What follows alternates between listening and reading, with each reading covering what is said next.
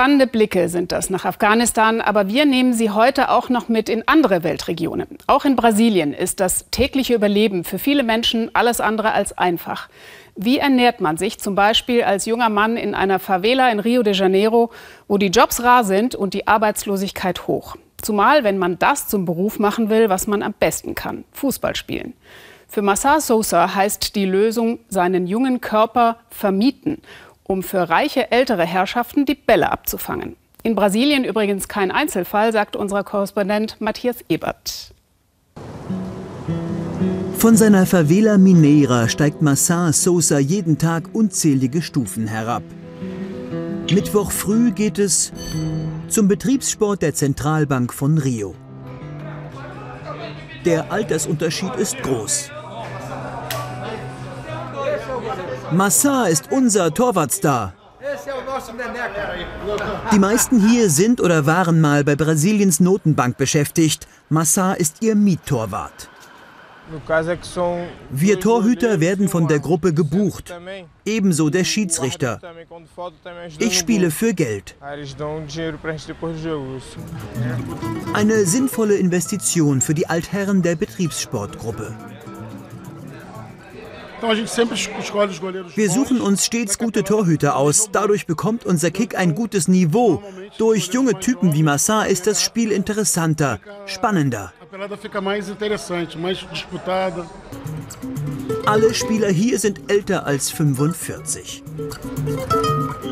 Der Älteste auf dem Platz hat gerade erst seinen 80. Geburtstag gefeiert. In den Kasten will niemand, deshalb mieten sie Massar.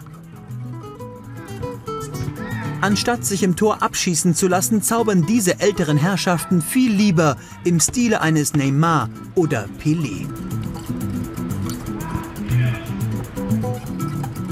Massa springt ein und hält. Er ordnet unser Spiel. Wir können uns auf ihn im Tor verlassen. Die beiden Welten könnten unterschiedlicher nicht sein.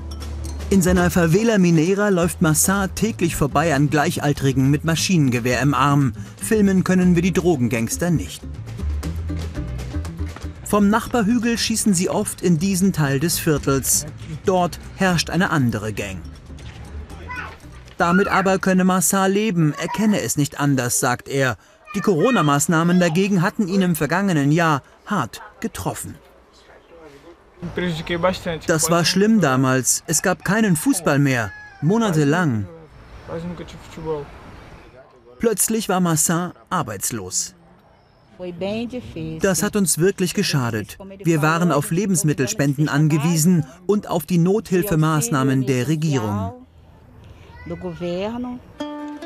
Massar spielte vor Jahren einmal kurzzeitig in einer Jugendauswahl, doch ihm fehlte damals Geld für den regelmäßigen Transport zum Training.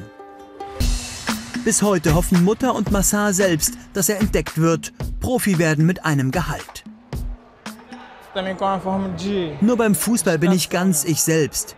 Ich kicke lieber anstatt Drogen zu verkaufen. Beim Spielen vergesse ich meine Probleme.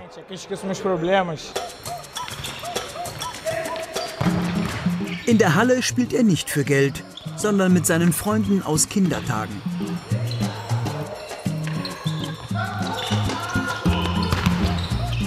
Es geht ihm hier um Spielpraxis auf höherem Niveau. Massar ist der beste Torhüter der Welt, wie eine riesige Wand. Wir sind immer zusammen. Bei den Altherren ist Spielschluss. Feierabend für Massar nach dreieinhalb Stunden Kicken.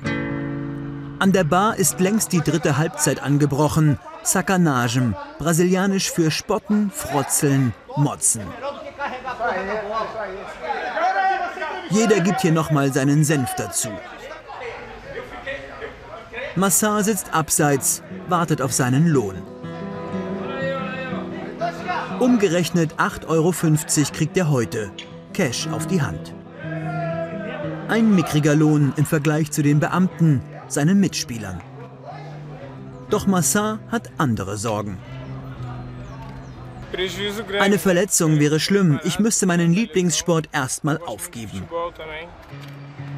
Seinen Traum von der Profikarriere trägt er weiter in sich, auch als Miettorhüter in Rio de Janeiro.